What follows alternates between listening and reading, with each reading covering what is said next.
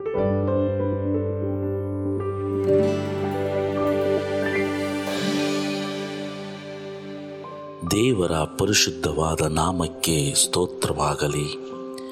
ದೇವರು ಒಳ್ಳೆಯವರು. ವಾಗ್ದಾನ ದೇವರ ಶಾಶ್ವತ ಒಡಂಬಡಿಕೆ. ಎರಡನೇ ತ್ರೈಮಾಸಿಕ. ಪ್ರಿಯರೇ, ಈ ದಿನದ ಪಾಠದ ಶಿರೋನಾಮೆ ನೋಹನು ಮಾತ್ರ ಬದುಕುಳಿದನು. ಗುರುವಾರ ಏಪ್ರಿಲ್ ಹದಿನೈದು ಈ ಭಾಗದ ಸ್ಮರಣವಾಕ್ಯ ಆದಿಕಾಂಡ ಏಳನೇ ಅಧ್ಯಾಯ ಇಪ್ಪತ್ತ್ಮೂರನೇ ವಚನ. ಮನುಷ್ಯರು ಮೊದಲುಗೊಂಡು ಪಶು, ಪಕ್ಷಿ, ಕ್ರಿಮಿಗಳವರೆಗೂ ಭೂಮಿಯ ಮೇಲಿದ್ದಿದ್ದೆಲ್ಲ ನಾಶವಾಯಿತು. ಅವು ಭೂಮಿಯ ಮೇಲಿಂದ ಲಯವಾಗಿ ಹೋದವು. ನೋಹನು ಅದರೊಂದಿಗೆ ನಾವಿಯಲ್ಲಿದ್ದ ಜೀವಿಗಳು ಮಾತ್ರ ಉಳಿದರು. ಪ್ರಿಯರೇ, ಭೂಮಿ ಉಂಟಾಗಿದಾಗನಿಂದ ಸುಮಾರು ಸಾವಿರದ ಐನೂರು ವರ್ಷಗಳ ನಂತರ ಈ ಮಾತು ಮೊದಲ ಸಲ ಸತ್ಯವೇದದಲ್ಲಿ ಗುರುತಿಸಲ್ಪಟ್ಟಿದೆ.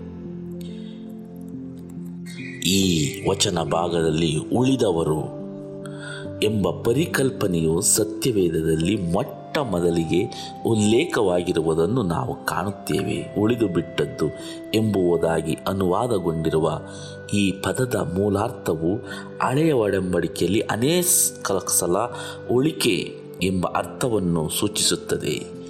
ಸತ್ಯವೇದದಲ್ಲಿ ಮೊದಲನೇ ಸಲ ದೇವರು ಇಷ್ಟು ಜನರನ್ನು ಉಳಿಸಿದರು.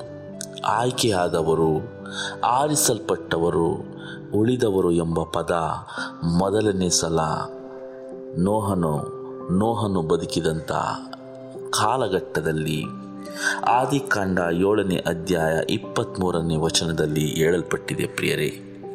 ದೇವರು ತಮ್ಮ ಪ್ರೀತಿಯಿಂದ ಈ ಲೋಕವು ಶಾಶ್ವತವಾಗಿರಬೇಕು.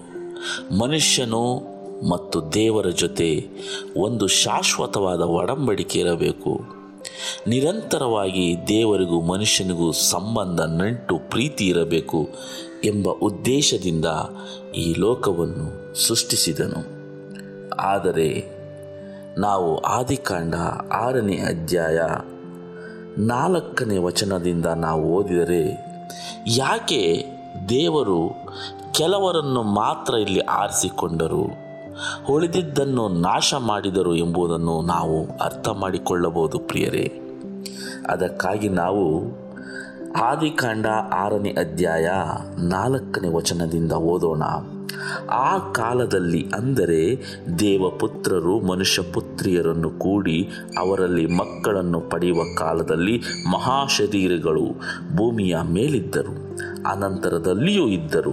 ಪೂರ್ವದಲ್ಲಿ ಹೆಸರುಗೊಂಡ ಪರಾಕ್ರಮಶಾಲಿಗಳು ಇವರೇ. ಮನುಷ್ಯರ ಕೆಟ್ಟತನವು ಭೂಮಿಯ ಮೇಲೆ ಹೆಚ್ಚಾಗಿರುವುದನ್ನು ಅವರು ಹೃದಯದಲ್ಲಿ ಯೋಚಿಸುವುದೆಲ್ಲವೂ ಯಾವಾಗಲೂ ಬರೀ ಕೆಟ್ಟದ್ದಾಗಿರುವುದನ್ನು ಯಹೋವನು ನೋಡಿ. ತಾನು ಭೂಮಿಯ ಮೇಲೆ ಮನುಷ್ಯರನ್ನು ಉಂಟು ಮಾಡಿದ್ದಕ್ಕೆ ಪಶ್ಚಾತ್ತಾಪಪಟ್ಟು ತನ್ನ ಹೃದಯದಲ್ಲಿ ನೊಂದುಕೊಂಡನು. ಪ್ರಿಯರೇ, ಈ ಲೋಕವನ್ನು ಜಲಪ್ರಳಯದಿಂದ ನಾಶ ಮಾಡಲು ಇದ್ದಂಥ ಒಂದು ಕಾರಣವೇನೆಂದರೆ ಮನುಷ್ಯನ ಕೆಟ್ಟತನ.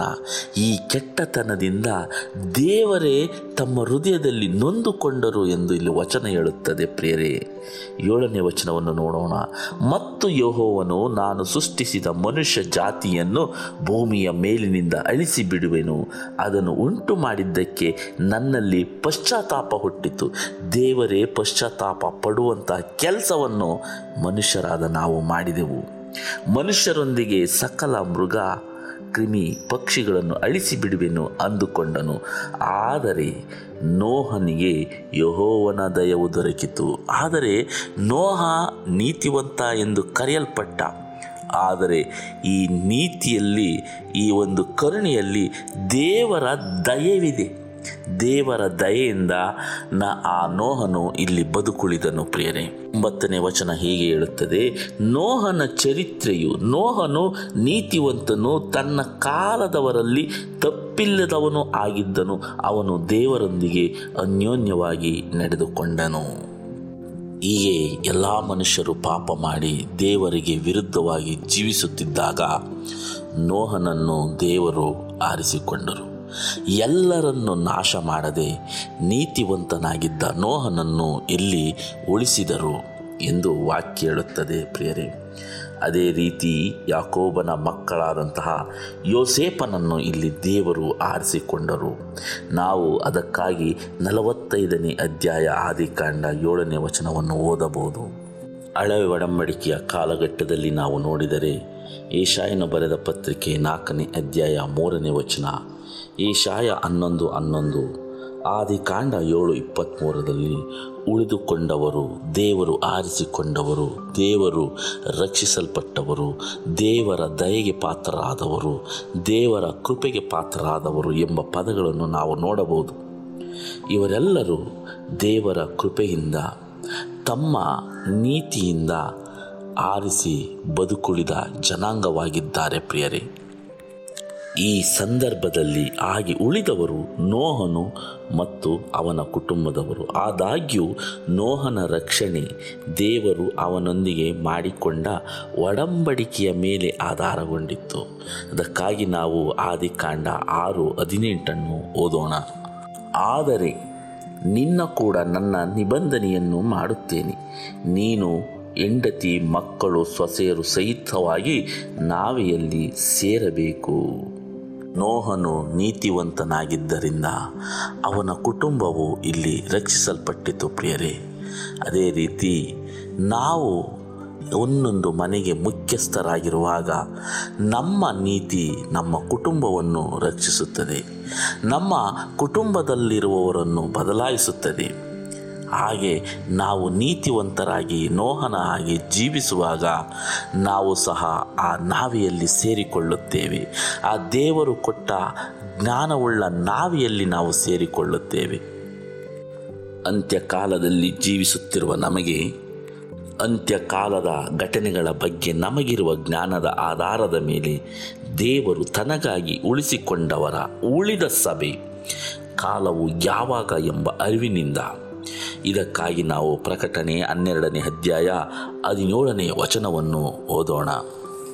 ಆಗ ಘಟಸರ್ಪನು ಸ್ತ್ರೀಯ ಮೇಲೆ ಕೋಪಿಸಿಕೊಂಡು ಆಕೆಯ ಸಂತಾನದವರಲ್ಲಿ ಉಳಿದವರ ಮೇಲೆ ಅಂದರೆ ದೇವರ ಆಜ್ಞೆಗಳನ್ನು ಕೈಗೊಂಡು ನಡೆದು ಯೇಸುವಿನ ವಿಷಯವಾದ ಸಾಕ್ಷಿಯನ್ನು ಹೇಳಿರುವವರ ಮೇಲೆ ಯುದ್ಧ ಮಾಡುವುದಕ್ಕೆ ಹೊರಟು ಸಮುದ್ರ ತೀರದ ಮರಳಿನ ಮೇಲೆ ನಿಂತನು.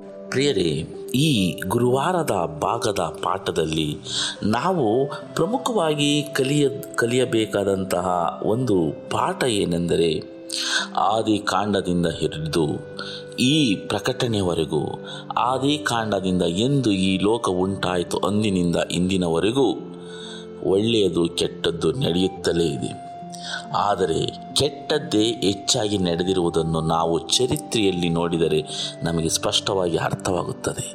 ಆದರೂ ಎಷ್ಟೇ ಕೆಟ್ಟತನವಿದ್ದರೂ ಸಹ, ಎಷ್ಟೇ ಘೋರವಾದ ಪಾಪಗಳು ಈ ಲೋಕದಲ್ಲಿ ತುಂಬಿದ್ದರೂ ಸಹ ದೇವರನ್ನು ಆತುಕೊಂಡವರು ಕೆಲವರು ಇದ್ದಾರೆ.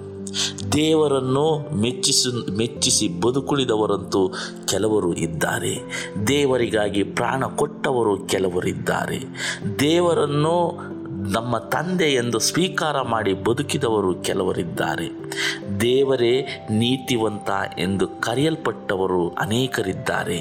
ಅದಕ್ಕಾಗಿ ನಾವು ಉದಾಹರಣೆಗೆ ಅಬ್ರಾಹ್ಮನನ್ನು ತೆಗೆದುಕೊಳ್ಳಬಹುದು, ಮೋಶೆ, ದಾವಿದ ದಾನಿಯೇಲ, ಏಷಾಯ ಅನೇಕ ಪ್ರವಾದಿಗಳು, ನೀತಿವಂತರಾದ ಜನರನ್ನು ನಾವು ನೋಡಿದ್ದೇವೆ. ದೇವರು ಏನೇ ಈ ಲೋಕ ಕೆಟ್ಟದ್ದಾಗಿದ್ದರೂ ಸಹ ತನ್ನ ಮಕ್ಕಳನ್ನು ವಿಶೇಷವಾಗಿ ಆಯ್ಕೆ ಮಾಡಿಕೊಂಡು ಅವರನ್ನು ಬದುಕಿಸುತ್ತಾರೆ. ಅವರಿಗೆ ನಿತ್ಯ ಜೀವವನ್ನು ಕೊಡುತ್ತಾರೆ. ಇದೇ ಕೊನೆ ಕಾಲದಲ್ಲಿ ನಾವು ಜೀವಿಸುವಾಗ ಜೀವಿಸುವಾಗ ನಾವು ಸಹ ಉಳಿದವರ ಗುಂಪಿಗೆ ಸೇರುವ ಸಿದ್ಧತೆ ಮಾಡಿಕೊಳ್ಳುವಂತೆ ನೋಹನ ಕಥೆಯಲ್ಲಿ ನನಗೆ ಸಹಾಯಕವಾಗಬಹುದು ಪ್ರಿಯರೇ. ಸಮಾನ ವಿಷಯಗಳು ಯಾವುವು ಎಂದು ನಾವು ಯೋಚಿಸಬಹುದು. ನಾವು ಅಂತ್ಯಕಾಲದಲ್ಲಿ ಅಂತಿಮವಾಗಿ ನಾವು ತಲುಪುವ ಸ್ಥಿತಿಯ ಮೇಲೆ ಪರಿಣಾಮ ಬೀರುವಂತೆ ಪ್ರತಿನಿತ್ಯವೂ ಯಾವ ರೀತಿಯಲ್ಲಿ ನಾವು ತೀರ್ಮಾನಗಳನ್ನು ತೆಗೆದುಕೊಳ್ಳುತ್ತಿದ್ದೇವೆ? ನೋಹನ ಕಾಲದಲ್ಲಿದ್ದಂಥ ಪರಿಸ್ಥಿತಿಯೇ ಇಂದು ಸಹ ಈ ಲೋಕದಲ್ಲಿ ಇದೆ. ದೇವರು ಅಂದು ನೋಹನಿಗೆ ನಾವಿಯನ್ನು ಕಟ್ಟಲು ಹೇಳಿದರು. ಆದರೆ ಇಂದು ನಾವು ನಮ್ಮ ಹೃದಯದಲ್ಲಿ ನೋಹನು ಕಟ್ಟಿದ ನಾವಿಯನ್ನು ಕಟ್ಟಿಕೊಳ್ಳುತ್ತಿದ್ದೇವ ಎಂದು ನಾವು ಆಲೋಚಿಸಬೇಕಾದಂತಹ, ತೀರ್ಮಾನ ತೆಗೆದುಕೊಳ್ಳಬೇಕಾದಂತಹ ಸಂಭವಗಳು ಇಂದು ನಮ್ಮ ಬದುಕಿನಲ್ಲಿ ಇದ್ದಾವೆ ಪ್ರಿಯರೇ. ಅದೇ ರೀತಿ ನೋಹನ ಆಗಿ ನಾವು ಸಹ ಒಳ್ಳೆ ನಾವೆಯನ್ನು ಕಟ್ಟಿ ಆ ದೇವರ ನಾವೆಯೊಳಗೆ ಸೇರೋಣ. ದೇವರು ನಿಮ್ಮನ್ನು ವಿಶೇಷವಾಗಿ ಆಶ್ವದಿಸಲಿ ಮುಂದಿನ ಪಾಠದಲ್ಲಿ ಭೇಟಿಯಾಗೋಣ. ಆಮೇಲೆ